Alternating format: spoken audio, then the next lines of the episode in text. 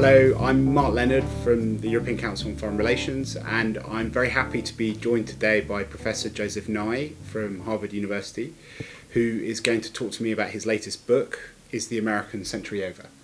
So, Professor Nye, is the American century over? well, the answer I give in the book is no, but it's going to be quite different uh, than it was in the past. Henry Luce proclaimed the American century in 1941 to overcome isolationism and get the United States into World War II. And the United States has been the dominant power in terms of the global balance of power uh, for the period since then. The question I ask in the book is, will it still be the most important power in the global balance of power in 2041? And my answer to that is yes, but it's going to need new strategies. And you, in the book, you look at three different kinds of power uh, economic power, uh, military power, at soft power. Um, and you argue that nobody else is going to rise up and, and f- match the US in all of those three different domains. That's right. In, in, some people believe that China will be more powerful than the US by 2041. What I do in the book is give facts and figures as to why I think that won't happen. China will probably have a larger economy than the United States by the 2020s, but it won't have a per capita income equal to the United States, which is a measure of the sophistication of an economy. And in military power, it'll still not be a global military power, though its military capacities will increase. And in soft power, which is the ability to get what you want through attraction and persuasion rather than coercion and payment, uh, China is not going to be equal to the United States for quite some time, uh, if ever. So I think in all three dimensions of power, the Americans will be more powerful than China in 2041. And how does the, the, the fact that there are going to be many more countries that have big economies that have a big role in their regions and greater ambitions change the nature of American power? I think that's going to be the key question, which is countries like India, Indonesia, Brazil, uh, and as well as China, obviously, are going to increase their share in world product. And that means the Americans are going to have to learn to use coalitions, uh, build institutions, develop networks which include these countries. Uh, so the strategy for being a leading power uh, is the next quarter century is going to be one which is have to be more subtle, let's say, than some of the things we've done in the past. And do you think that those other powers are going to sign on to? Because presumably, part of an American century means that it's American values, American norms, regulations, ideas of what's right and wrong, and also what's important that will dominate the world. I mean, to what extent are those other powers going to sign on to that agenda? Well, it won't be purely American values. There are going to have to be compromises. But on the other hand, if you if you look at different issues, it's going to require different countries doing, uh, cooperating in different ways. Uh, if you take world health, how do you deal with pandemics and so forth? Uh, when we're dealing with Ebola, we don't have to worry too much about different values. You can imagine China, India, Indonesia, and other and African countries all cooperating. But it may still be that the Center for Disease Control in the United States supporting the World Health Organization will be crucial for getting action in an issue like that. Or if you take international monetary stability, uh, you know, China, the United States, uh, and Europe uh, are going to have to agree on what do you do to maintain, let's say, reserves and stability in the banking system. That doesn't really depend upon whether we agree on democracy and free speech. Yeah, it's funny the way when you start talking about those issues, it sounds very much like sort of the Davos world of the 1990s when you had global problems and what we needed to do was to get countries coming together to solve them. Um, but increasingly, if you look at the world, politics and ideology are intersecting with these things and making it much more difficult to, to come up with, with global problems. In fact, often the things which the institutions that we set up to solve global problems now increasingly look like sort of battlegrounds for economic statecraft and for, for conflict between different countries. How do you see that uh, well, there, there are going power? to be institutions and uh, regions where this will be much more difficult. Um, uh, when we talk about security and intervention, Uh, the uh, and when we talk about the Middle East, we're, we're talking about something which doesn't fit your Davos world. Uh, I think But even when it comes to, I mean, uh, if you look at the conflict between Russia and the West, for example, um, who would have thought the global finance, SWIFT, um, other kinds of things, which feel very much like they're part of Davos world, would be the main tools of power in which we're um, trying to, to, to defeat a, a kind of major enemy. Yeah. Well, I argue in the book that Russia is a country in serious decline. It's a one crop economy, two thirds dependent on imports, exports, on energy, has a severe demographic problem, health problem, can't do the reforms it needs. Uh, in, it also has military capacity on its borders. So it has escalation dominance when you use military in Georgia or Ukraine, which means that the responses where we have a comparative advantage tend to be in these economic areas. And uh, we'll have to see how this plays out. But I think as a long run strategy, while Putin has been tactically successful in catching us off balance, he is basically reinforcing the long term decline of Russia into becoming China's gas station. And if you look at your writings over the years, one of the really compelling theses that you've put forward is that one of the, the central foundations of American power, soft power, has been creating institutions which shape the way that people think about things so that they want what, what we want rather than Mhm. it even being something that, that has to get discussed. When people come to the issues, they're already socialized um, to, to see things in a way that is conducive to, to American uh, interests and American values. How does the use of sanctions and uh, these other sort of, non-traditional forms of coercion change the way that people look at those institutions? Do they still look like universal institutions with legitimacy, or do they look more like things that you need to hedge against because um, they are so obviously instruments of statecraft? Well, uh, China and Russia uh, have uh, tried to use the BRICS uh, organization and a BRICS bank as a way to escape that dimension. Um, but it's not clear that they're going to be very successful on this. Uh, I don't think that, uh, I mean, that you, you will get tactical coordination between China and Russia, but there are deep divisions within the BRICS. For one thing, at, at a deeper level, China and Russia have a good deal of mistrust. Yeah. But also India and Brazil are members of the BRICS, which are democracies, as is, and South Africa as well. And I don't think they share exactly the same interests. So you will find various institutional efforts uh, used by states, particularly by Russia and uh, to some extent China, to uh, escape the global institutions. But uh, I'm not convinced they're going to replace them. But India and Brazil and even much closer countries like Israel were pretty uncomfortable about sanctions against Russia. Japan uh, and Korea took part in them, but only because of American pressure, and it was something they were Mhm. deeply unhappy about having to do because they don't want to push Russia and China into each other's arms. They want to use Mhm. Russia to balance China in their regions. I mean, what what do you think the long term implications are of us using these sorts of sanctions not against very marginal countries like North Korea, but against you know one of the, the top ten economies in the world? Well, I think it, it, ideally, I would like to see Russia reintegrated into the global economy. I don't think Russian decline is a good thing for us. Declining countries are often more risk acceptant and therefore more dangerous, and sanctions tend to push them away, even if not into the arms of China, but away from the sources of technology and ideas that they need to reform and modernize. With that said, however, uh, once the Russians violated a basic norm of 1945 that you don't use force to steal territory from your neighbor, uh, it was important that there be a price attached to that. And the sanctions, I think, are the way of imposing that price. I think the reason that we that there has been relatively broad support for sanctions uh, is because of the importance of that norm. Now, not everybody's equally happy because some people find the sanctions are more expensive for them than others, but uh, I still think it's been an important instrument. So one of the other big questions around Russia Ukraine is about the, the unity of the West, which I suppose is another element of American power. To Mhm. what extent is there a West, uh, and how resilient is that?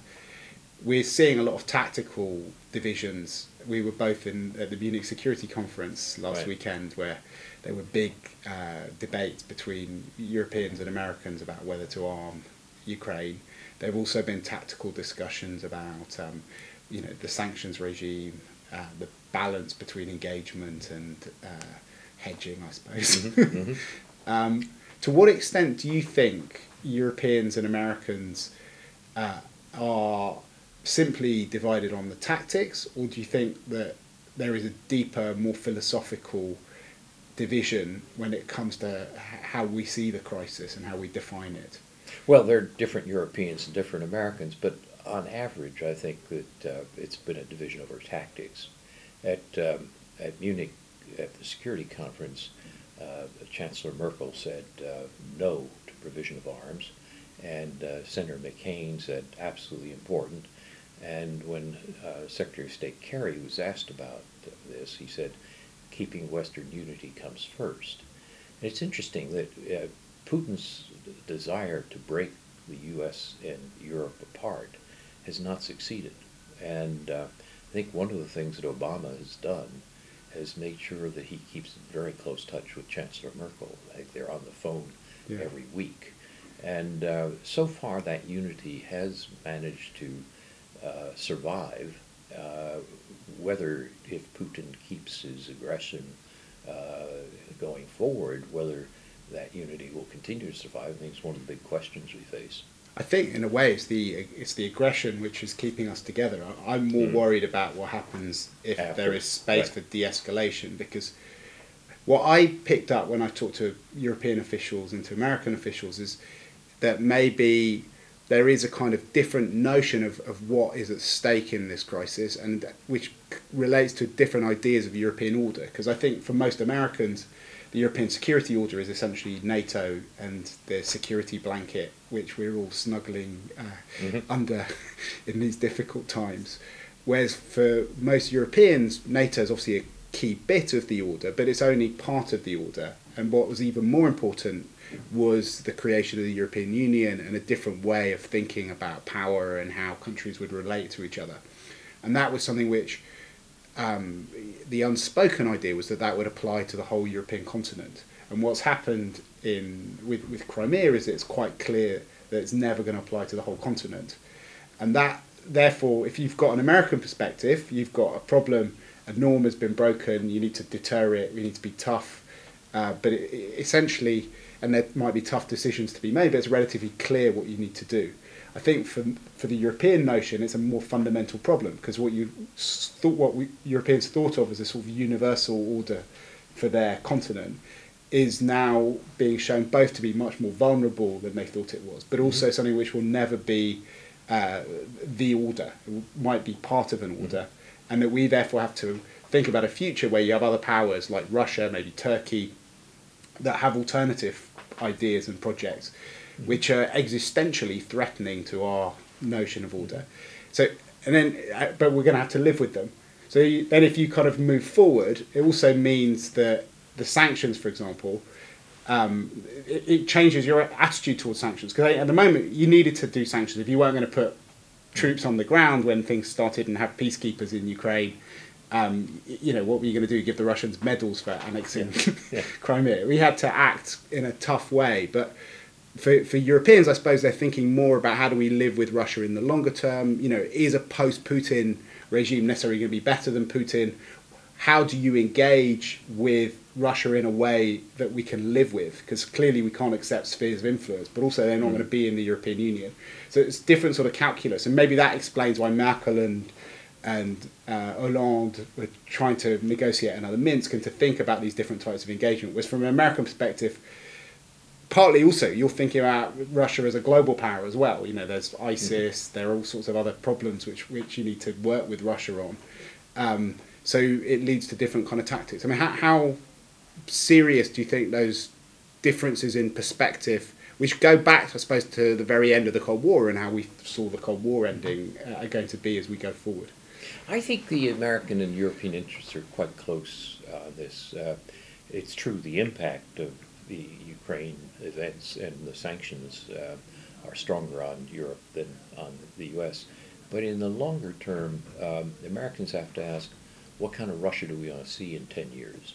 And we want to see a Russia which is reintegrated into Europe. So in that sense, I think the American and European perspectives are not so, uh, so far apart. The, the, problem we have both in Europe and America is how do you uh, use sanctions and punishment to reinforce this 1945 norm and not essentially uh, develop a new Cold War? And how do you combine that short run policy of punishment with a long term strategy of re- reintegrating Russia into Europe? And I think uh, the Europeans and Americans both will have difference in tactics on that, but I think we both share the same objective. Okay. Can I ask you one last question? Because mm-hmm. we talked a lot about states and the relations between different states, but you, the other big theme in your work over the last, well, I suppose decades now, mm-hmm. has been about the diffusion of power and how the very exercise of power is, is changing. How does that affect the American century and what kind of tactics and strategies does the US need to develop in order to deal with a world where power is much more diffuse? Well, I think that's going to be the big question, what I call entropy in the international system, the ability to get work done as you have not only the rise of new state actors, but non state actors. And cyber power is a perfect example of this, where non state actors are able to do things that were once reserved just to governments. So I think we're going to have to have a, a more subtle strategy to be able to cope with the diffusion of power. Another way of putting it is a lot of people worry about the rise of China and China passing the U.S. in the next quarter century. I don't think that's going to happen. But the diffusion of power to non-state actors, particularly in the cyber realm, is definitely already happening. And I don't think we fully worked out our strategies in that area. Can you maybe talk a bit about what that actually means, the, the diffusion of power to the cyber realm? I mean, we've seen some examples in the press, the Stuxnet virus, where against Iran.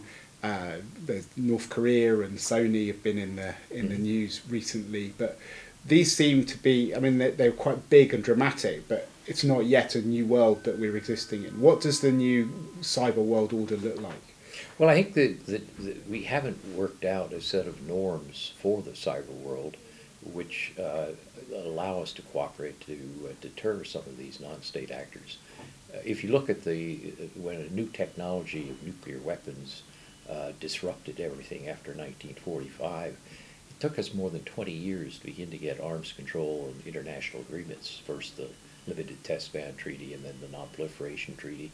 20, 25 years later. If you think of cyber taking off in the late 90s, when the web expands, it becomes the stratum, the substrate for uh, for all economic and other transactions. Uh, we're only less than 20 years into this new world. And uh, they're now beginning, states are now beginning to wrestle with norms. But if we don't develop norms, then we're going to be continually prey to criminals, uh, hackers, the so-called dark web, the web that Google doesn't uh, uh, search, which is full of people doing very bad things. And we're going to need cooperation to be able to control that. So you think that it is the threat to all states of that diffusion of power which could actually bring the world together and, and allow the American order to exist at least for a few more decades? Well, I think it's going to require cooperation, and one of the interesting things here will be do we cooperate first with just a group of like minded countries in developing norms? Or can we find some areas uh, where we and the Chinese can have a, a, a, a, set of agreements? There are some areas where U.S. and China have uh, very different views. For example, free speech. China would like to define Falun Gong as a as a criminal conspiracy. and They shouldn't be allowed to send emails into China. For Americans, that's a First Amendment issue. They can't be prevented from being in San Francisco and sending an email to China.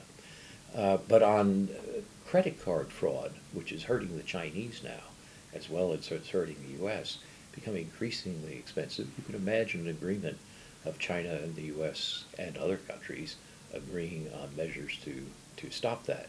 So I think there are areas where we can begin to build up norms, some habits of cooperation, which might gradually expand to other areas.